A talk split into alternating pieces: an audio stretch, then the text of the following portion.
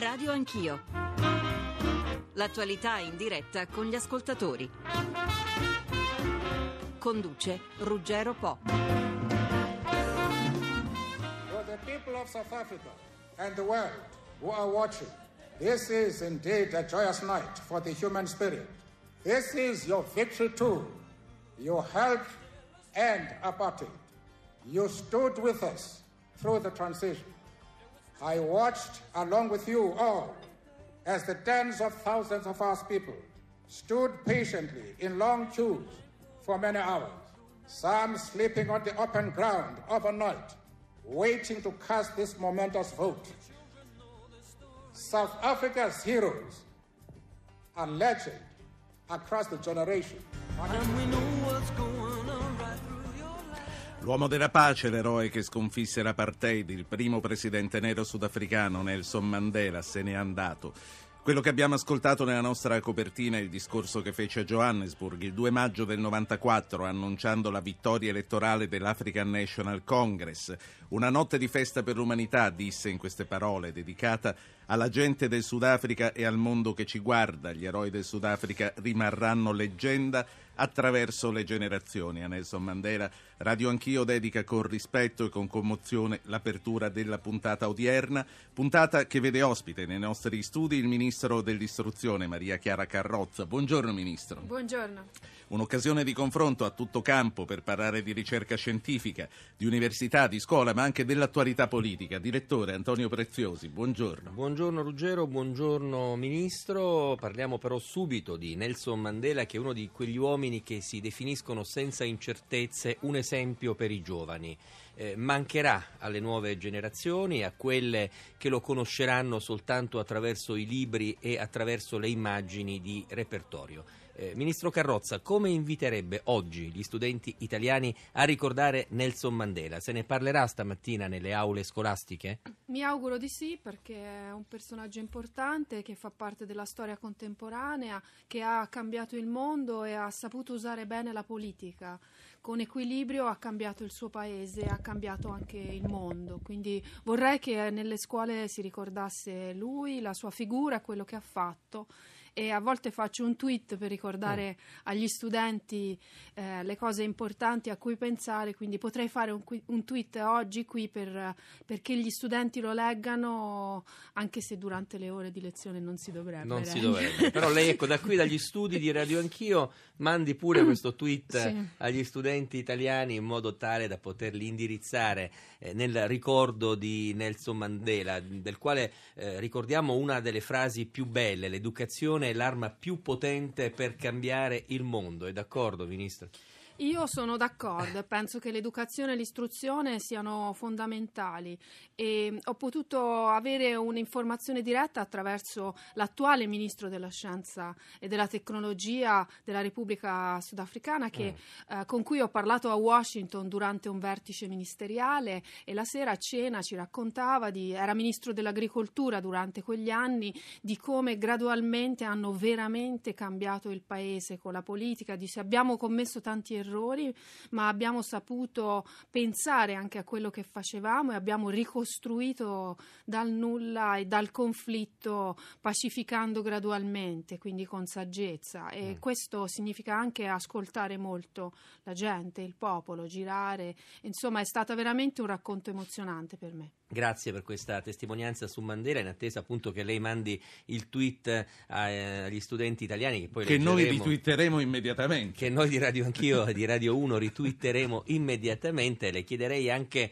ehm, alcuni temi di attualità, in particolare legge elettorale, riforme costituzionali. Eh, le chiederei se diventeranno la priorità di questo governo. Certamente, penso che debbano essere una priorità, perché questo paese va cambiato eh, sotto tanti tanti profili e noi dobbiamo dare l'esempio, cambiando anche l'assetto di questo paese istituzionale nell'ambito appunto del perimetro democratico. Se non lo facciamo e non diamo anche bene il segno che si deve fare, mm-hmm. e che ormai è urgente, imminente, eh, penso che manchiamo anche alla nostra responsabilità complessiva. Da accademica più che da politico, da ministro, se dovesse proporre ai suoi colleghi un metodo di lavoro, eh, riterrebbe più opportuno aprire aprire un dibattito sul ritorno al Mattarellum o immaginare una nuova legge elettorale tout court? Io sono per una nuova legge elettorale, perché mm. a me il ritorno al passato non piace mai. Bisogna imparare dal passato e quindi dalle leggi del passato, ma guardare sempre al, fut- al presente e al futuro.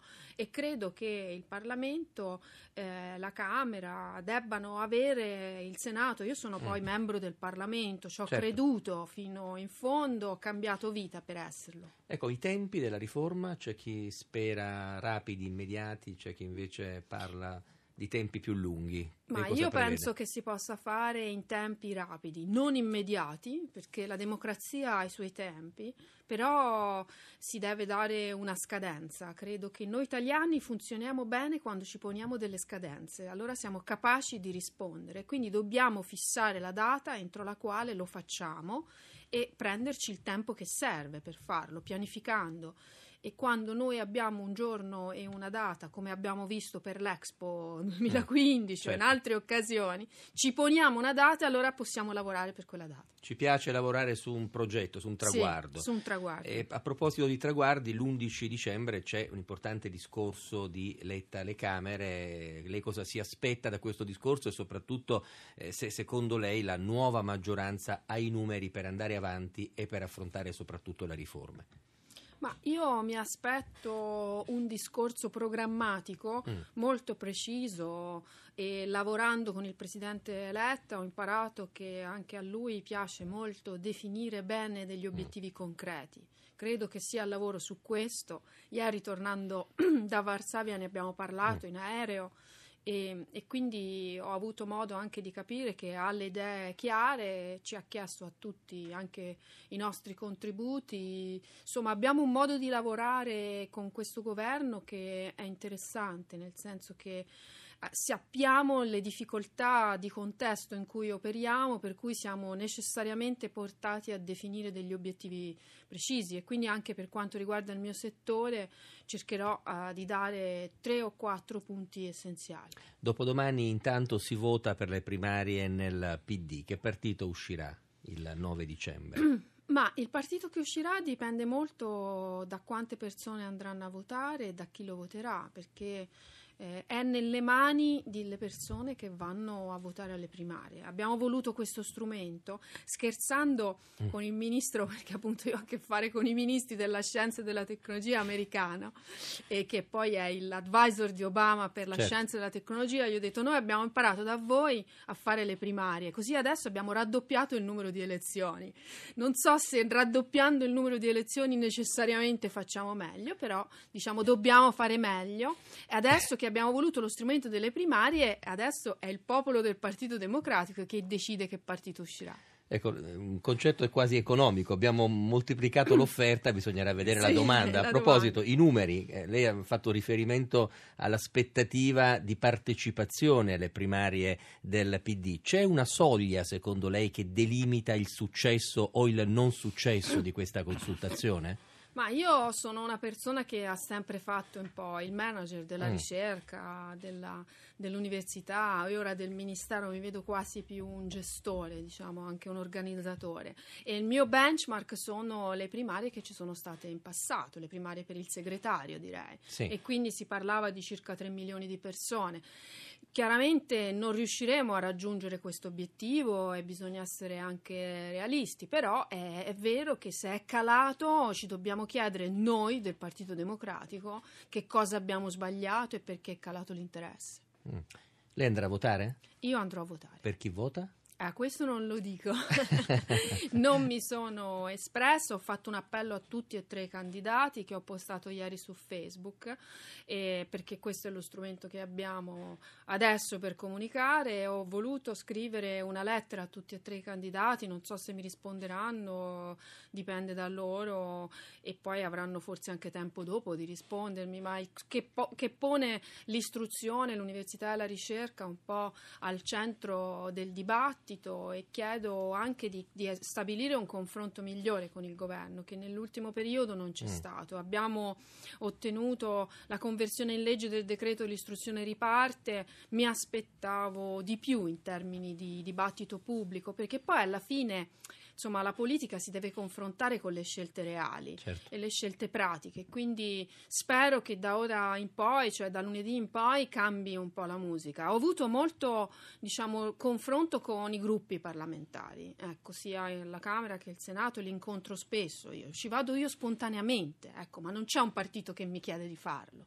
E quindi vorrei che il partito si occupasse di questo. Allora, un appello a Renzi, Cuperlo e Civati. Il ministro Carrozza ha mandato loro una lettera, a quanto ci pare di capire non ha ancora deciso per chi votare, quindi fate ancora o semplicemente non ce lo vuole dire, come fa Letta. Grazie ministro. Ruggero. Grazie. E allora, ascoltatori, ottocento zero cinque zero zero zero uno per parlare di scuola a tutto campo, a trecentosessanta gradi, ci saranno anche tre giornalisti, tre colleghi giornalisti con noi.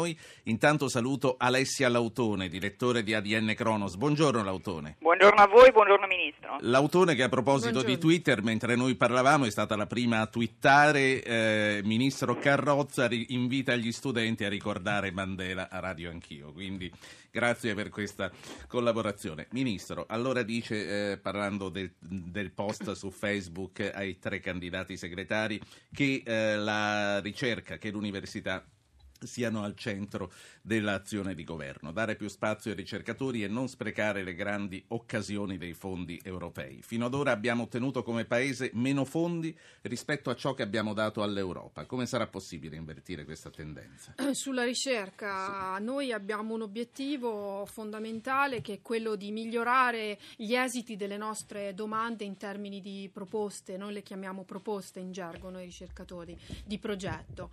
E credo noi ora abbiamo Abbiamo avviato una grande consultazione a livello nazionale che i giornali hanno ignorato, ma che si chiama la costruzione del piano nazionale della ricerca, in cui la segreteria tecnica del M I U R, che poi è composta da professori, scienziati, stanno girando per tutta Italia, anche in, sia in modo telematico che fisico, per consultare gli enti di ricerca, le università, su quello che ritengono prioritario per il futuro, in modo da scrivere un piano che raccolga gli assi su cui noi vogliamo fare massa critica. Per esempio, nel campo della ricerca in campo umanistico stiamo ricevendo tanti appelli, significa che c'è una volontà di risveglio. Allora, il nostro ruolo come Ministero è quello di aiutare i giovani ricercatori, i professori affermati, gli scienziati a migliorare attraverso un supporto tecnico, attraverso un collegamento con gli uffici della Commissione. Quindi abbiamo stabilito un ponte eh, continuo con le D G, quindi le direzioni generali che si occupano di ricerca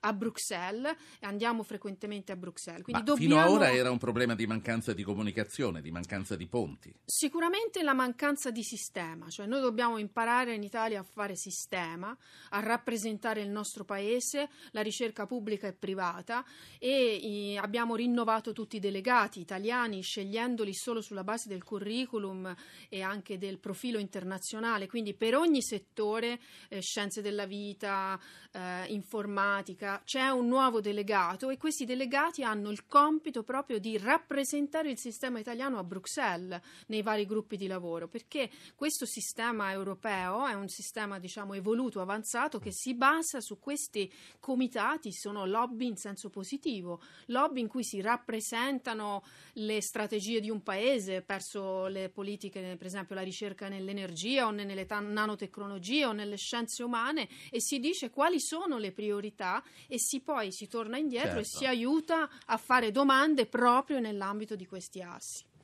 Allora, eh, Alessia Lautone. Come?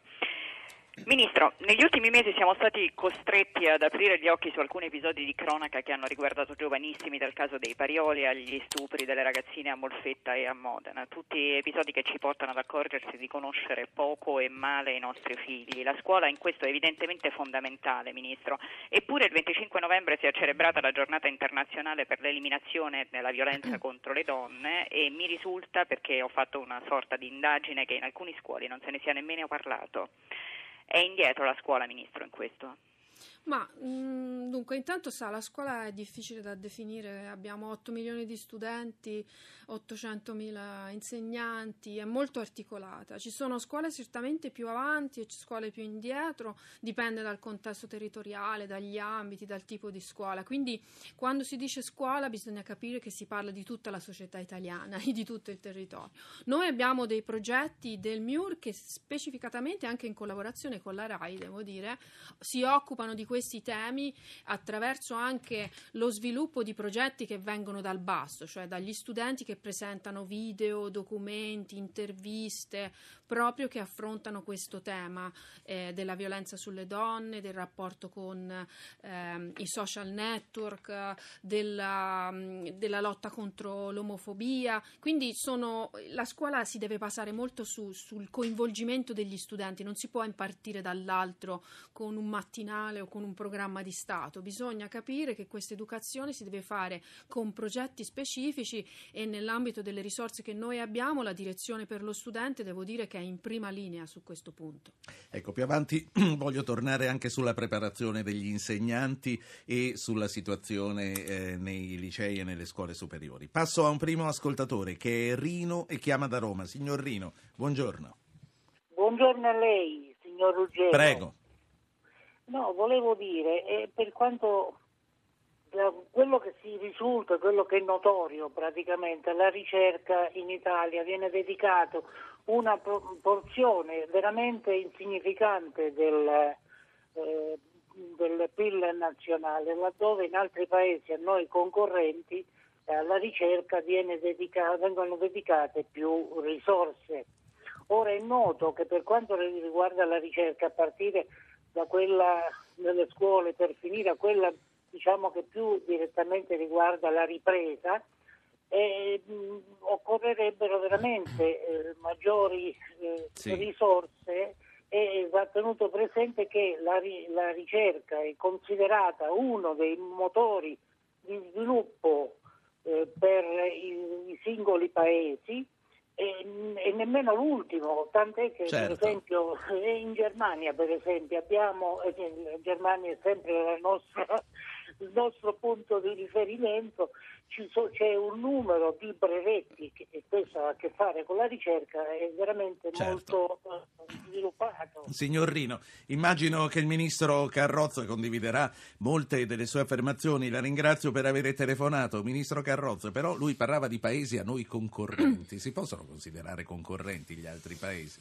Ma intanto devo dire che io mi auguro che il governo e il Parlamento italiano accettino la mia proposta di mettere nella, come programma italiano al prossimo Consiglio dell'Unione Europea competitività e istruzione la European Research Area, cioè la costruzione di un'area europea di ricerca, che è uno dei programmi portati avanti dai nostri parlamentari europei, Sartore e Berlinguer, che si sono impegnati molto, cioè la ricerca deve diventare europea e non dobbiamo vedere Germania o Francia come concorrenti ma come alleati nell'ambito di uno spazio europeo della ricerca. Detto questo, devo dire che l'ascoltatore ha ragione, nel senso che noi dovremmo aumentare il nostro investimento in ricerca rispetto al P I L, questo sarà possibile gradualmente, mano a mano che noi agiamo sulla spending review, sulla riforma dello Stato, tagliamo i costi della politica, gli sprechi, dobbiamo lavorare per un risanamento complessivo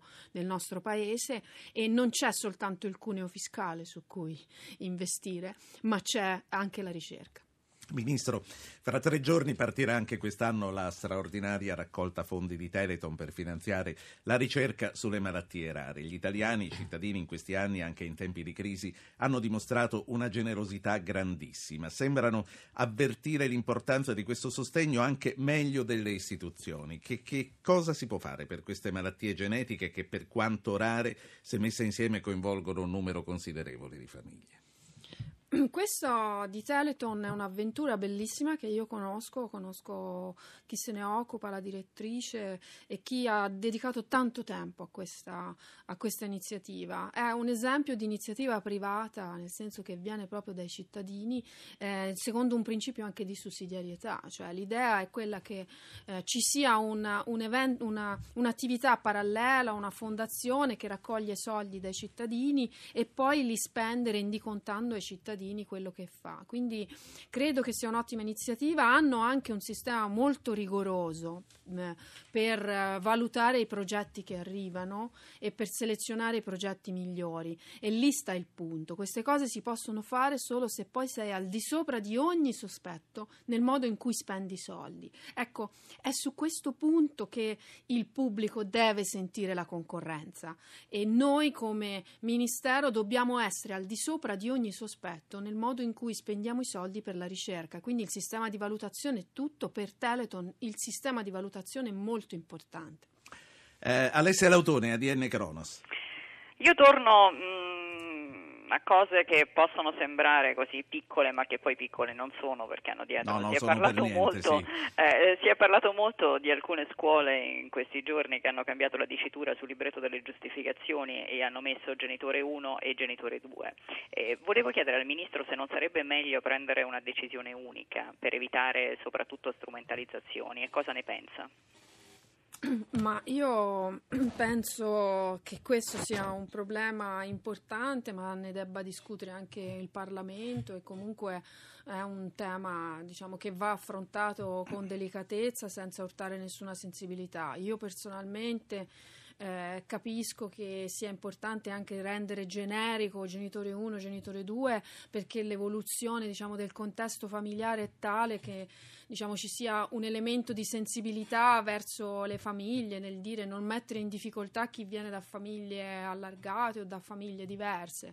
Però, insomma, questo mi sembra anche un modo per fare polemica Uh, su un, un, un problema che è un problema sentito, ma non è così importante. Noi bisogna renderci conto che la società italiana è cambiata e che effettivamente la scuola si trova, nel confronto con le famiglie, a eh, dover uscire dallo stereotipo della famiglia perfetta, perché purtroppo la famiglia perfetta non esiste quasi più, e quindi bisogna, insomma, anche fare dei progressi da questo punto di vista per non far sentire nessuno in un ambiente familiare diverso. Ecco, ma io credo Credo molto di più alla sensibilità degli insegnanti, dei dirigenti scolastici, che non al modulo freddo che poi, insomma, diventa anche quasi ridicolo se vuole spersonalizzare troppo.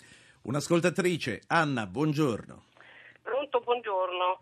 Eh, senta, ho ascoltato questa amenità di genitore uno e genitore due, francamente mh, è una cosa che è veramente assurda. Eh, anche perché mi sembra come tagliare le nostre radici.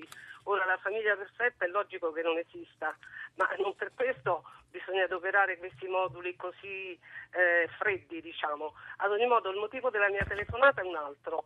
Eh, allora, la, i tagli che sono stati effettuati nella scuola riguardano anche eh, l'insegnamento alle persone disabili.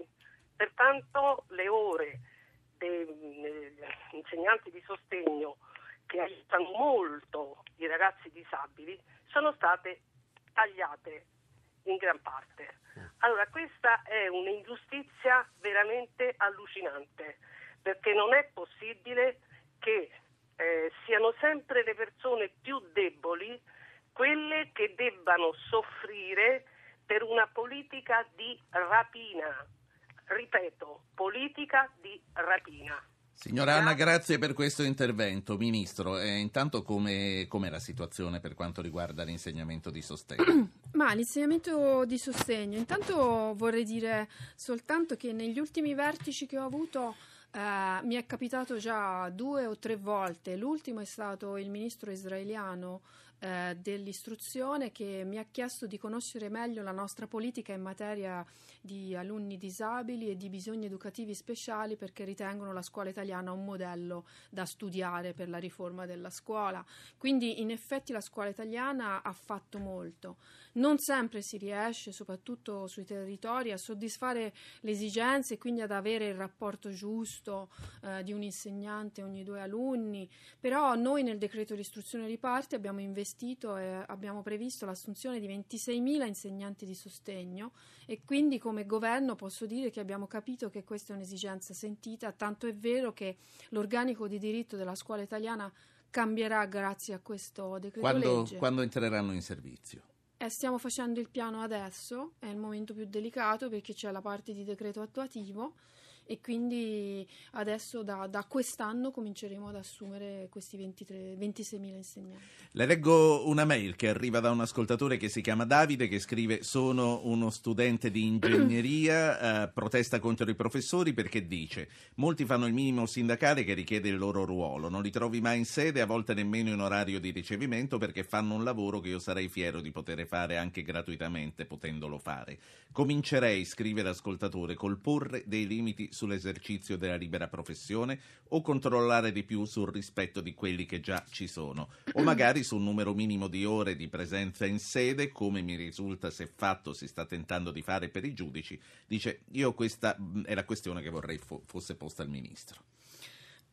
Nelle ma- materie, nelle corsi di laurea professionalizzanti come ingegneria, giurisprudenza, medicina, questo tema è molto sentito dagli studenti, è sentito anche dai colleghi degli altri corsi, perché in effetti bisognerebbe organizzare meglio le attività intramenia, le attività professionali, e comunque i professori hanno l'obbligo del numero di ore, hanno l'obbligo del ricevimento studenti, l'obbligo di fare lezione. Se non lo fanno, ci sono le rappresentanze studentesche in senato accademico che devono eh, scrivere al rettore e segnalare tutto questo. Quindi bisogna anche che gli studenti siano esigenti e certifichino quelle che sono le mancanze dei professori. Fermo restando questo, ci sono dei casi così, ma ci sono anche tanti casi di professori, soprattutto in ingegneria, che è il mio settore, che conosco bene, che veramente si impegnano per gli studenti. Quindi insomma bisogna, proprio a tutela di tutti quelli che si impegnano, che chi non lavora venga segnalato. Ecco, a proposito di università e di obblighi, ora c'è la pubblicità, ma vorrei tornare subito con l'obbligo che vorrebbe lei istituire per i professori di andare in pensione a settanta anni, una cosa che, che non è piaciuta molto. Torniamo fra due minuti.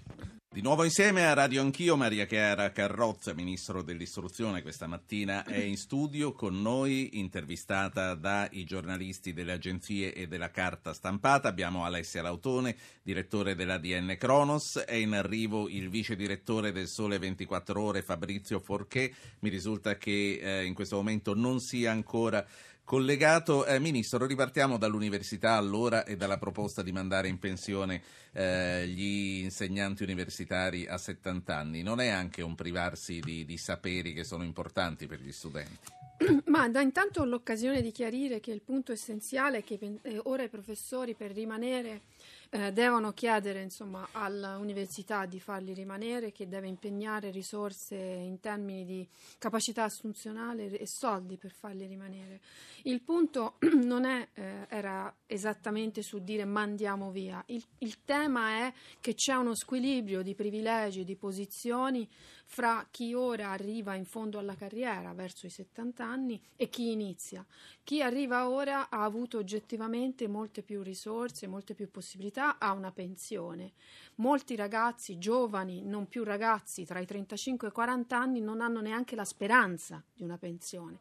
Per cui il mio è un monito sul fatto che ci vuole un ricambio generazionale, e chi ha una certa età secondo me deve tentare altre strade, fra cui andare in pensione e continuare a insegnare. Io non ho detto buttateli fuori, io ho detto andate in pensione e eh, non pensate per esempio di continuare a fare i direttori di dipartimento, i rettori o altro, perché c'è, ci deve essere un ricambio. L'università cambia solo se c'è ricambio. A una certa età si deve dare in maniera diversa. Io ho un esempio, Giacomo Rizzolatti, vincitore di uno grant, un progetto che, dello European Research Council, che è una persona che ha una certa età, ma cosa dà all'università? Ha dato, conquistando un grande progetto europeo scientifico, continua a fare ricerca. Io lo vorrei Quindi. nella mia università. Quindi ricambio e non rottamazione, Ministro. Certo. Allora, Alessia Lautone eh, per l'ultima volta, poi passiamo agli altri colleghi giornalisti. Alessia Lautone è direttore di A D N Kronos, come noi sta twittando tutto quello che diciamo. Tra l'altro, devo confermare, ci si chiede spesso se i personaggi eh, pubblici eh, di governo eh, twittino personalmente o abbiano uno staff che lo fa. Maria Chiara Carrozza lo sta facendo mentre parla con noi, sì, perché è un ministro multitask. Ah, Alessia Lautone. Anch'io lo sto facendo personalmente, eh? Giuro. Anche io. Ministro, volevo sapere se c'è, se hai in mente alcune, qualche forma diversa di valutazione per i docenti italiani. Una valutazione diversa, secondo me, deve essere fatta e deve essere una valutazione che tiene conto anche della didattica, perché in questo momento noi abbiamo fatto una grande operazione di valutazione delle prestazioni in termini di eh, ricerca. Adesso è il momento eh, di fare anche una valutazione della didattica. Grazie Alessia Lautone, A D N Kronos. Grazie, Grazie per essere stata con noi. Eh, saluto il direttore dell'ANSA, Luigi Contu. Buongiorno, direttore. Eh, buongiorno a voi, buongiorno al Ministro e agli ascoltatori. Due ascoltatori allora a questo punto. Paolo eh, da Magenta, mi sembra di leggere, e Nazarena da Roma. Signor Paolo, buongiorno. Buongiorno a lei, buongiorno signor Ministro, buongiorno a tutti. Prego. Eh, io volevo intervenire. La scuola, si sentono tanti bei discorsi, tanti buoni propositi. Quello che credo che sia necessario però di partire da una riforma sulle piccole cose. Voglio dire, io faccio un esempio: a Magenta ci sono due scuole, una dove va mia figlia e un'altra che distano all'incirca cinquecento metri l'una dall'altra, facevano parte dello stesso plesso. Quest'anno hanno cambiato plesso e c'è stato il balletto dei professori. Voglio dire, professori di lettere che insegnavano da anni, sì, in una scuola sono trasferiti, sono stati trasferiti nell'altra e viceversa.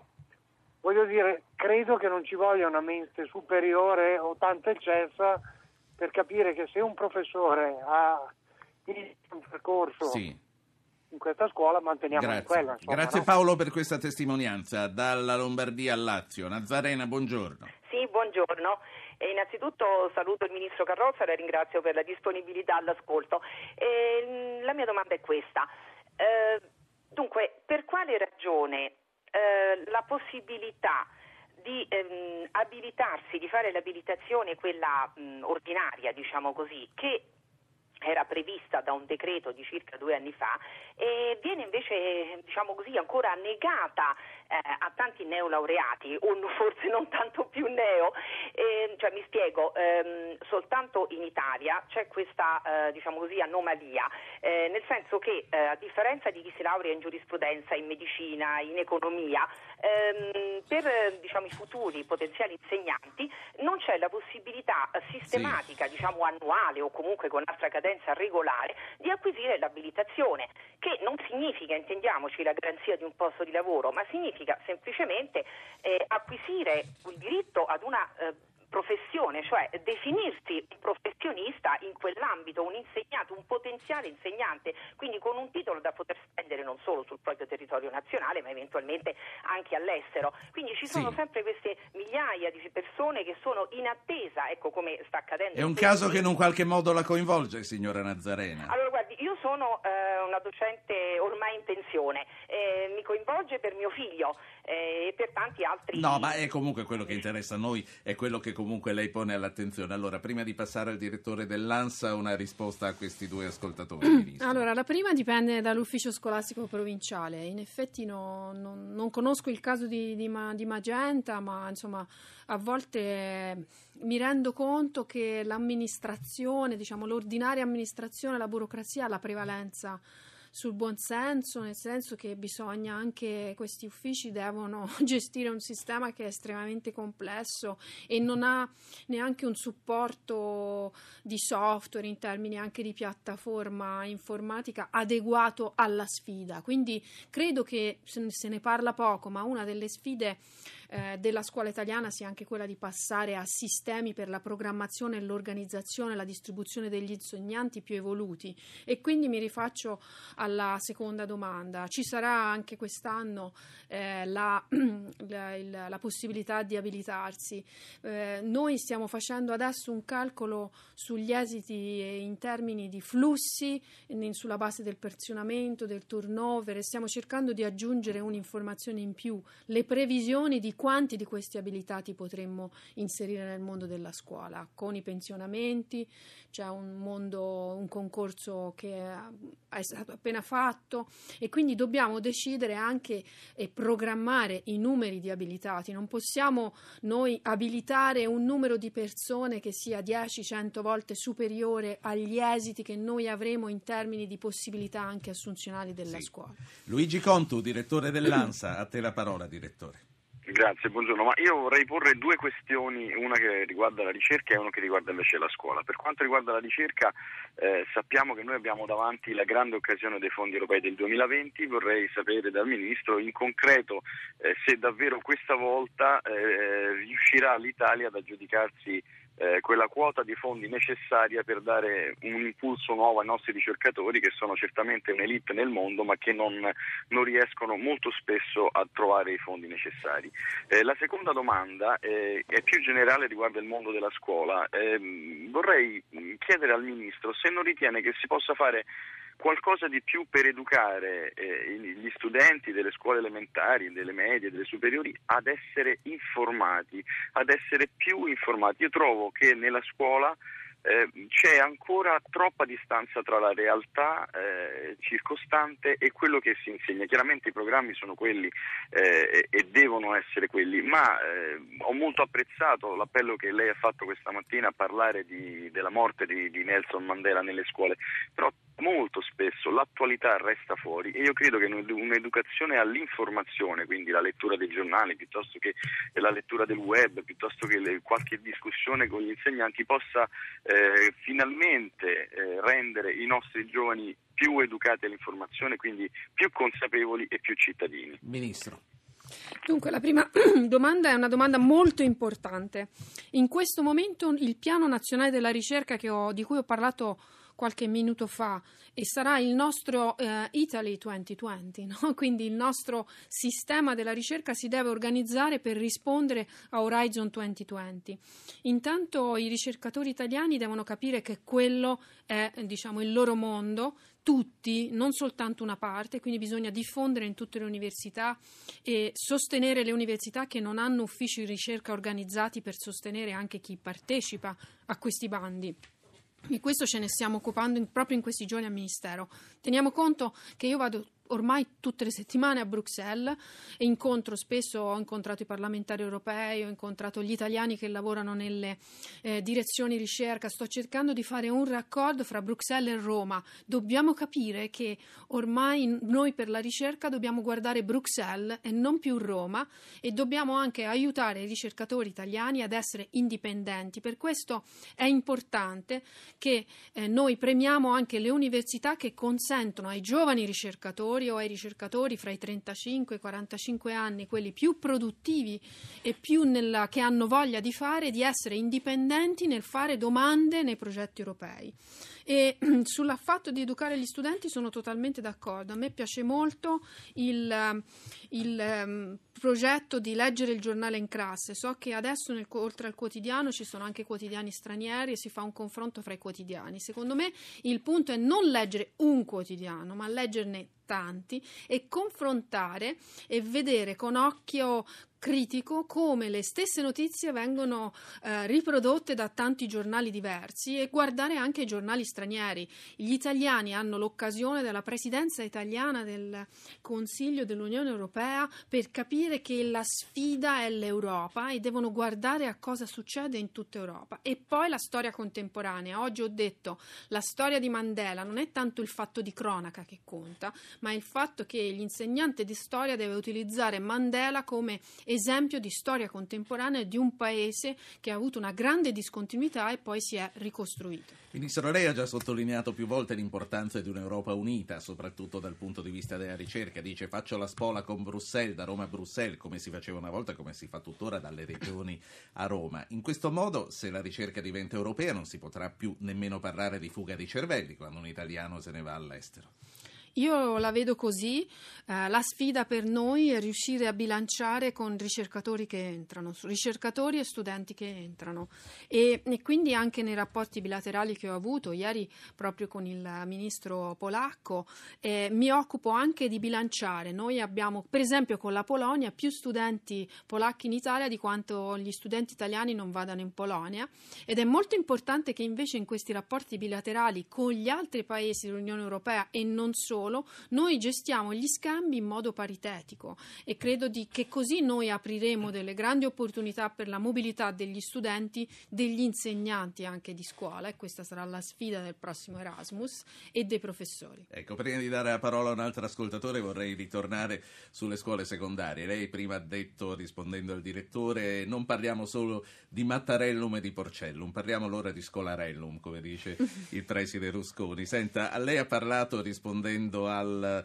eh, al direttore dell'ANSA eh, della necessità di portare l'informazione a scuola, eppure dai recentissimi dati O C S E e PISA eh, scopriamo che le nuove tecnologie, benché abbiano cambiato il modo di insegnare dalla lavagna elettronica e dalla lavagna interattiva al tablet, eh, resistono i libri, i libri di testo, i libri cartacei a volte funzionano di più, e gli studenti, Repubblica lo scrive oggi, tra l'altro lo sottolinea oggi, gli studenti che stanno nelle classi definite pollaio, cioè quelle da venticinque ventisei alunni per classe, rendono di più tante volte delle classi più esigue con eh, maggiore tecnologia.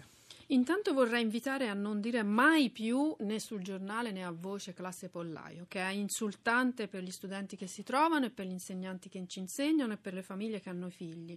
Sono classi numerose, noi quest'anno abbiamo investito chiamando più insegnanti proprio per affrontare questo tema, e so, la di nostra, il nostro capo dipartimento si è impegnato tantissimo per evitare questo fenomeno e evitare che ci siano classi troppo numerose, quindi le chiamerei classi troppo numerose, fenomeno comunque quindi, da evitare. Bacchettati il sottoscritto e il titolista di Repubblica. Sì, sinceramente sì, perché è offensivo. E poi sui libri cartacei e i libri digitali. Io immagino un mondo come quello fra radio e televisione. Ora noi siamo alla radio, si diceva che la televisione avrebbe ucciso la radio, così il libro digitale secondo me non ucciderà il libro cartaceo, conviveranno insieme, e penso che mh, noi dovremmo analizzare molto bene questi dati O C S E e andare a vedere scuola per scuola, se ne occuperà la struttura del Ministero. Per la prima volta in assoluto l'indagine O C S E è stata presentata al Ministero dell'Istruzione con tutti i dirigenti, i funzionari presenti che hanno ascoltato,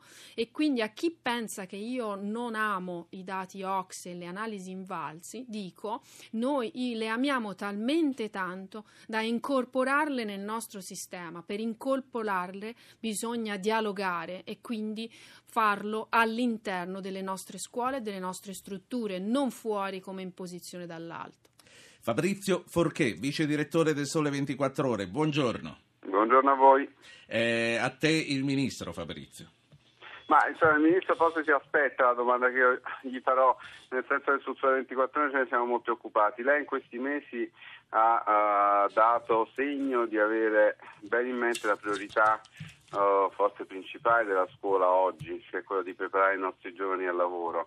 In questo senso io credo l'istruzione tecnica nell'ambito della nostra uh, scuola sia estremamente importante, eh, e il segnale che viene dato con la riorganizzazione del Ministero e l'abolizione di fatto della direzione per l'istruzione tecnica va in senso contrario.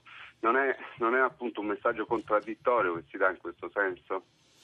Allora, quando si fa la spending review, no, eh, poi si applica davvero, c'è sempre qualcuno che protesta. Questa è la prima reazione. E quindi sono molto sorpresa di questa battaglia, fra virgolette, del Sole ventiquattro Ore. Lei pensa che se c'è un dirigente di prima fascia è assicurato che il ministro penserà e ha a cuore la direzione sull'istruzione tecnica? Non è il dirigente di prima o seconda fascia, è lo stipendio del dirigente. Se io metto più di un dirigente di seconda fascia, giovane, reclutato, che vuol fare carriera sull'istruzione tecnica superiore, questo è meglio di un eh, dirigente di prima fascia che magari viene da un'altra direzione, viene lì e così per, come dire, assestarsi al ministero. Secondo me questo è un messaggio contraddittorio e sono molto sorpresa che il Sole lo faccia, perché è un messaggio in cui dice se la posizione di prima o seconda fascia sta più o meno a cuore al ministero. L'istruzione tecnica superiore mi sta a cuore. Io penso che l'alternanza scuola-lavoro, la formazione professionale siano per noi essenziali. Ho promesso anche che li metterò nel programma italiano che proporremo per la presidenza del Consiglio dell'Unione Europea come tema portante, perché il bilancio fra conoscenze e competenze e formazione vocaz- vocazionale, si dice in inglese, non so come tradurlo, professionale, è fondamentale. Dico anche che però l'istruzione tecnico superiore deve vincere la sfida di numeri di studenti e di integrazione con il sistema di istruzione complessiva. Quindi quell'istruzione tecnica, guarda caso, è un'istruzione tecnica che riguarda l'istruzione, la scuola e l'università. Se non si fa una, come dire, co-integrazione di forze dai due mondi, rimarrà sempre un'esperienza che ha un effetto locale su tremila studenti, ma non verrà generalizzata. Passiamo a un ascoltatore e poi torniamo all'Ansa. Luca da Torino, buongiorno. Ah, buongiorno a tutti voi. No, io volevo solo riportare una mia esperienza riguardo del mondo della ricerca che si sente tanto parlare. Io credo che si facciano tante parole per forse una questione abbastanza semplice. Cioè io mi sono laureato diversi anni fa grazie allo Stato, nel senso che tramite borse di studio e tutto sono riuscito a far fronte agli impegni economici. Ma mai e poi mai mi aspetterei e mi sono aspettato il tempo debito che fosse lo Stato ancora pensarci a, al mio futuro da lì in avanti. Cioè se io ho dei talenti sarò in grado di attrarre i capitali per finanziare le mie eventuali ricerche. Quindi io penso che all'estero le cose funzionino proprio perché c'è un privato che è motivato a investire sulle persone. Certo. Signor Luca, quindi, lei in che ambito si muove? Cerchiamo di scavare le aziende in modo tale che siano le aziende a investire. Lo Stato non deve investire sulla ricerca, deve investire sulla, sullo studio, cioè l'acculturare i ragazzi. Un'ultima cosa, visto che alcuni suoi colleghi ne hanno parlato, per informare i ragazzi io vorrei ricordare l'esempio unico fino al momento in Italia della testata dell'Avvenire che ha Popotus, che è proprio rivolto ai ragazzi delle elementari per dare sì. Un'informazione. Ecco, grazie, grazie signor Luca. Eh, Ministro. Io penso che si debba sicuramente valutare anche l'impatto dei progetti di ricerca in termini di riuscita anche di esito, e quindi ci sono anche molte analisi e si debba fare per esempio un'analisi dei fondi strutturali della passata programmazione, come sono stati impegnati. I privati sono sempre coinvolti. Quando io parlo di ricerca io penso agli interlocutori pubblici e privati allo stesso modo. Secondo me bisogna anche girare il problema. Si parla di ricerca, non di soggetto a che riesce a fare la ricerca. A me interessa il risultato della ricerca e sappiamo che il mondo della ricerca è pubblico e privato e ci sono le medie, piccole, grandi imprese che senza ricerca muoiono. Luigi Contu, direttore dell'Ansa. Sì, eccoci. Io mh, volevo parlare del, come dire, del, della necessità di aiutare i giovani italiani ad amare di più eh, le scienze, la matematica, la ricerca. Eh, noi abbiamo un bellissimo progetto in comune con, con il Ministero. Eh, nel nostro portale abbiamo proprio una parte dedicata alla divulgazione scientifica per i più giovani, per i ragazzi. Ci sta dando grandi soddisfazioni perché troviamo un grande interesse. Ecco, questo è un altro dei punti che secondo me eh, sono meritevoli di riflessione da parte del Ministro e di chi ha la responsabilità. Si può fare di più per far capire ai giovani, eh, ai giovani giovani di dodici, tredici, quattordici anni quanto è importante conoscere, amare la scienza, la ricerca, la matematica. Anche da O C S E in questo ci hanno dato qualche preoccupazione perché il futuro certamente sì. Del nostro paese è lì. Ministro. Beh, questo è un tema molto importante che mi sta a cuore, anche perché quando ho visto questa correlazione fra il genere e la riuscita in matematica, e quindi che i maschi sono più bravi in matematica delle femmine, mi sono, da femmina che amava la matematica, sentita un po', come dire, in colpa, e come ministro non posso sentirmi in colpa, devo reagire positivamente. Quindi sicuramente dobbiamo fare di più per la matematica e le scienze. La cultura scientifica in Italia ancora fa fatica, soprattutto nella scuola. Ci sono poche ore di matematica, dovremmo farne di più, specialmente dire, non pensare che la matematica non riguardi chi studia latino e greco. Secondo me la matematica è appunto come la storia, eh, le competenze ling- come sono le competenze linguistiche, la base per affrontare la vita e la società, quindi tutti devono avere le competenze necessarie. Forchè, Il Sole.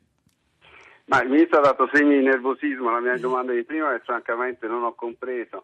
L'istruzione tecnica non ha bisogno di nervosismo, non ha bisogno di risposte confuse, ha bisogno di indicazioni precise e priorità precise. Quando si parla di spending review si parla di una cosa sacrosanta. Io mi chiedo, nella scuola, noi in che direzione stiamo investendo? È vero, torniamo a investire nella scuola, ma io voglio ricordare che oggi si spende il novantacinque per cento di quello che si spende nella scuola, si spende in stipendi. Non si spende per i nostri studenti, ma si spende per i nostri insegnanti. E l'ultimo decreto che è stato approvato conferma questa direzione, perché se non erro si spendono centosette sì. milioni per la stabilizzazione degli insegnanti e se ne spendono sette per l'orientamento dei nostri okay. studenti. Grazie, ho tre minuti, quindi lasciamo il tempo al Ministro di rispondere. Sì, io non sono nervosa, ma mi avete fatto dieci articoli di fila sulla spending review e non su questo tema, che secondo me invece è un tema molto importante.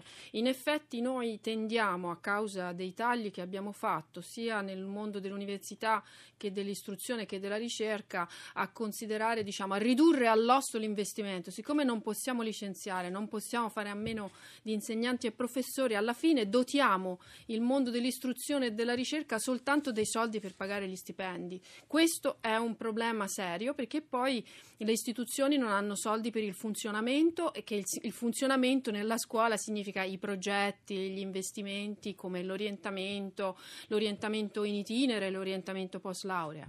Alternanza scuola-lavoro, un altro tema che lei sta molto a cuore, quindi possibilità anche per gli studenti agli ultimi anni delle superiori di fare dei periodi di tirocinio. Quando sarà possibile vederle sul campo realizzate? Abbiamo cose? Ho sul tavolo pronto dal capo dipartimento eh, diciamo la, la parte di esecutiva, quindi il decreto attuativo per i tirocini. Io ci credo molto, credo molto nell'alternanza scuola-lavoro anche come elemento sia professionalizzante per quanto riguarda l'istruzione superiore, sia, diciamo, come elemento anche di lotta alla dispersione scolastica per quei quindici anni che sono il momento, non a caso studiato dall'O C S E, il momento più, più critico, perché è lì che disperdiamo, disperdiamo fra le medie e i primi anni della secondaria di secondo grado, e disperdiamo fra scuola, quindi secondaria di secondo grado, e università. E quindi è questo il punto fondamentale, l'orientamento, l'alternanza scuola-lavoro serve anche a, a, a scegliere la propria strada, quindi sono, investirò sempre di più in questo tema. Licei di quattro anni, gli insegnanti sono sul piede di guerra, c'è una sperimentazione che è in corso in Lombardia, eh, lei ci crede? Dunque, noi, questa è una sperimentazione che riguarda sei scuole, e ci sono scuole paritarie che hanno iniziato quest'anno, poi ci saranno anche le scuole tecniche, eh, le scuole scusi private e pubbliche, perché perdo il filo nella velocità, che si occupano di provare eh, questa sperimentazione di quattro anni. È una sperimentazione che dobbiamo seguire. Eh, abbiamo pensato, visto che viene dal basso, di attivarla. Sicuramente il tema mh, dell'uscita a diciotto anni dalla scuola secondaria è un tema all'ordine del giorno che verrà affrontato dalla Costituente della scuola italiana, quindi questa consultazione nazionale che vogliamo attivare proprio in vista di una riforma della scuola. Costituente che dovrà eh, comprendere, come ha sottolineato più volte, oltre agli operatori della scuola, oltre ai sindacati, anche gli intellettuali, che fino ad oggi sono stati abbastanza fuori da questi dibattiti. Io penso che gli intellettuali italiani, i giornalisti che si occupano di scuola, hanno interesse, si debbano occupare della scuola. La Costituente che studieremo, ora guarderemo anche l'esperienza francese in questi giorni, dove c'è stata proprio una consultazione, fra proprio questo. Grazie a tutti. Maria, Gra- Maria Chiara Carrozza, Ministro dell'Istruzione, questa mattina in studio con noi. Radio Anch'io torna lunedì con lo sport e martedì con noi. Avete ascoltato Radio Anch'io, ha condotto Ruggero Po, regia di Anna Posillipo, assistenti al programma Alberto Agnello, Valentina Galli, coordinamento tecnico Gianni Tola, Vittorio Bulgherini.